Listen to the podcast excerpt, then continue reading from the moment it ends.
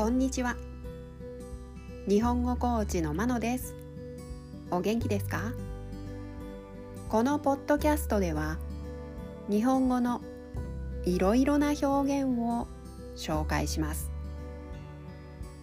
このような表現を知っていると相手が言っていることがもっとわかるようになりあなたが言いたいことがもっと言えるようになります。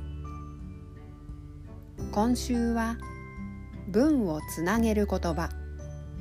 接続詞を紹介します。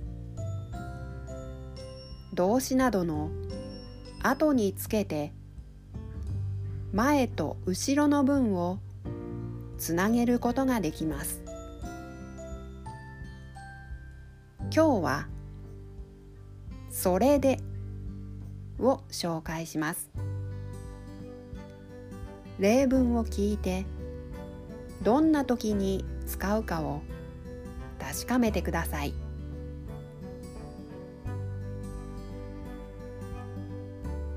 例文1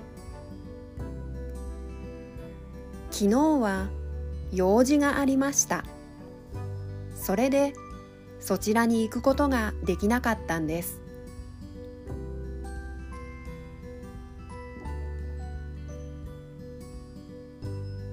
例文2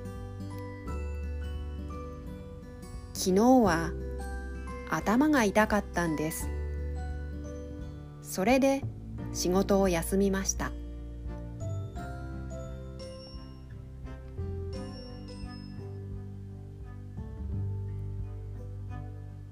例文3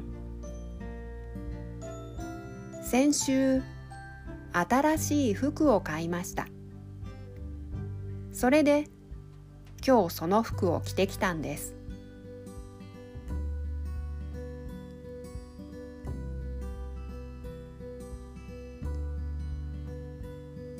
例文4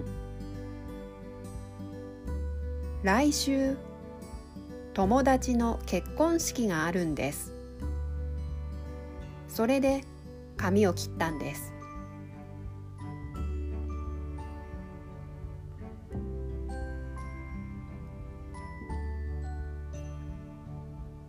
例文5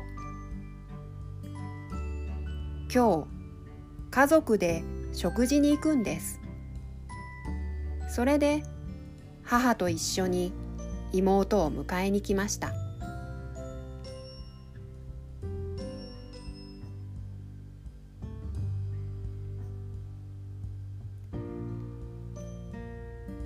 いかがでしたか？次回も文をつなげる言葉を紹介しますでは今日はこの辺でさようなら。